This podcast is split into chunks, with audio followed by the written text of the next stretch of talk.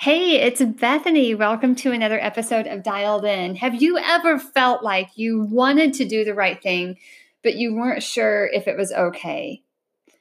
I have been there. I've been there where I felt like, oh, there were these rules I had to follow, and there were these things I had to do, and what about this, and what about that? And it, it sometimes stopped me from doing the right thing for people um, in business. And uh, when I first became a manager, I first had a leadership role.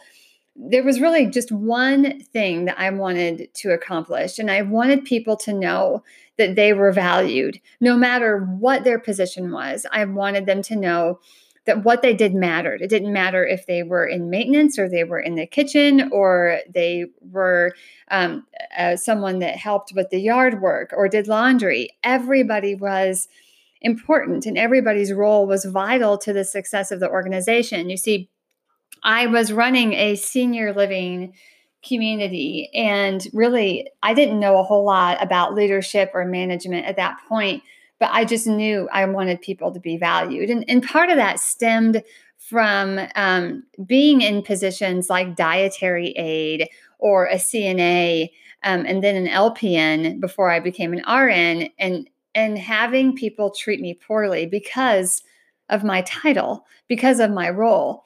And I just didn't want anyone to ever feel small like I did. And so that kind of prompted me to approach things um, maybe a little bit different than other leaders and managers did. And I didn't know that at the time. I was just being me. But I remember when I was opening my very first building, how I set the team down and I said, I want you to treat these residents like they're your grandma or grandpa or mom or dad. Or if you didn't have a great relationship with those people in your life, treat them like someone that you love very, very much um, I, I want us to do the right thing for the individuals that we serve above everything else. Now, that didn't mean that we didn't follow the rules and regulations.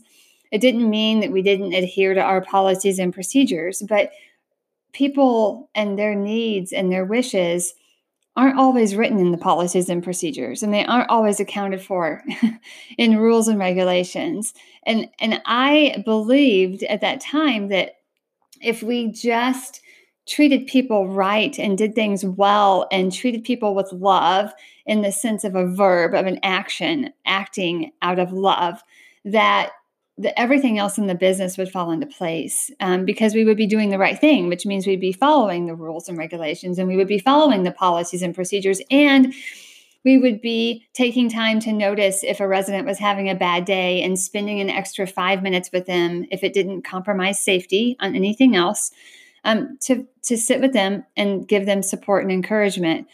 It also meant that the staff started finding out about residents' dreams and what they wanted, and um, it started off uh, with a staff coming to me and, and saying that a resident really missed working in her flower beds, and it was in the middle of winter, and so we didn't have our raised flower gardens going, and so we decided that we would um, come together and figure out a way that she could have fresh flowers delivered to her. So every other week, the local um, florist would deliver fresh flowers to her, and then she would bring them and share them with others in the community, and it was pretty amazing. And and then there was a resident that um, that used to fly she used to be a pilot and she really wanted to get up in a plane again. And so we found um, a local couple that had an airplane and they agreed to take her up in the plane. And when they got her up, they gave her the controls and they videoed it the whole time. And so she got to fly a plane again. And the coolest thing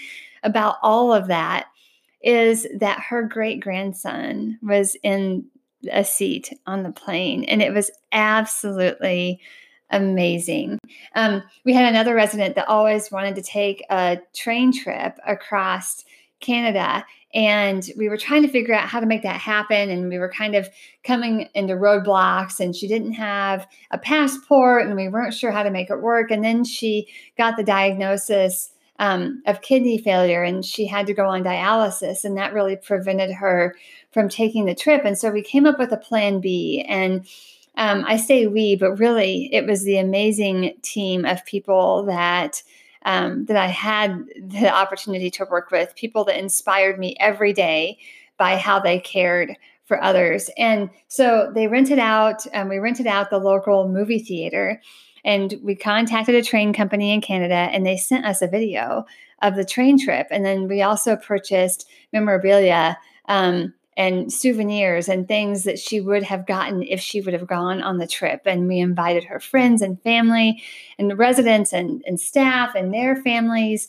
And we packed the movie theater and we spent an afternoon enjoying a train trip of a lifetime with her.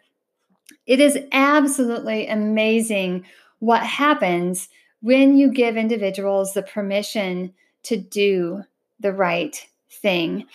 And the thing that shocked me the most, I think, about all of this is uh, how everyone just started caring about each other in different ways. So, turnover decreased at work, uh, revenue increased. We had um, happier residents at work. I, I had highly engaged staff, and this this whole doing the right thing trickled over not only um, to the families of the residents, but to the staff themselves. There was a um, a big metal cart that we decided would be kind of a um, a pantry, so to speak, for staff needs, like a needs pantry, and um, it was positioned in a room that was near to the back door of the community, and there were bags, like grocery bags, that were hung on on the shelf and it was in a place that someone could discreetly go in and take what they needed. And and we had food items on there and toiletries and feminine products. And sometimes there would be clothing that people brought in and things. And it was just a supply uh, just to help each other out. And what happened from that is um, someone hung a clipboard in that room. And uh, people could write down what their needs were or if they if they knew that someone had a need they would put that need on the clipboard and then we would come together as a team and figure out how to make that happen. And it was amazing we were able to buy christmas gifts for a family. We were able to buy a car for a family. We um, got a, a staff member snow boots because she didn't have any and we were worried about her safety getting in um, to and from the building and playing outside with her kids. Um, all all kinds of things, helping people out in different ways and surprising ways, and it just enti- brought the entire team together. It gave us a, a sense of community that was so strong, and the staff were empowered to do the right thing. And so this this week, I came across this article. Um, from Inc. magazine, and uh, I love Inc. If you have the opportunity to follow them, uh, do it on on Facebook. Actually, they're one of the first things that show up in my Facebook feed in the morning because I really enjoy their articles. And there, there, there was an article that said um, Harvard scientists now say that Mr. Rogers was right.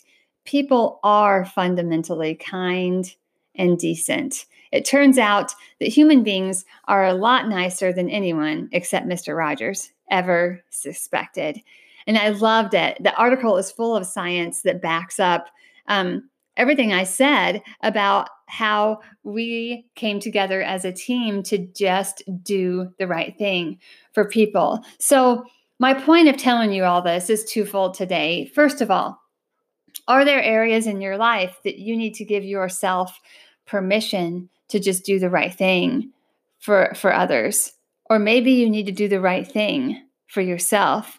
And secondly, if you work with a team or you lead a team professionally, how can you make it a place where people can do the right thing for others?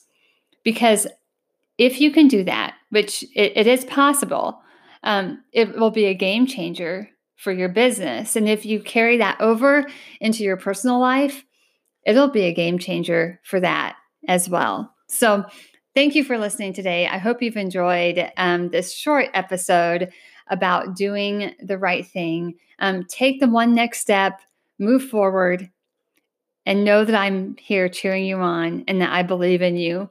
I'll put the link to the um, article in the uh, description notes of this podcast episode. I also um, did a, a, brief blog on this. I published it as an article on um, LinkedIn. If you want to follow me there, it's just under my name, Bethany Clemenson.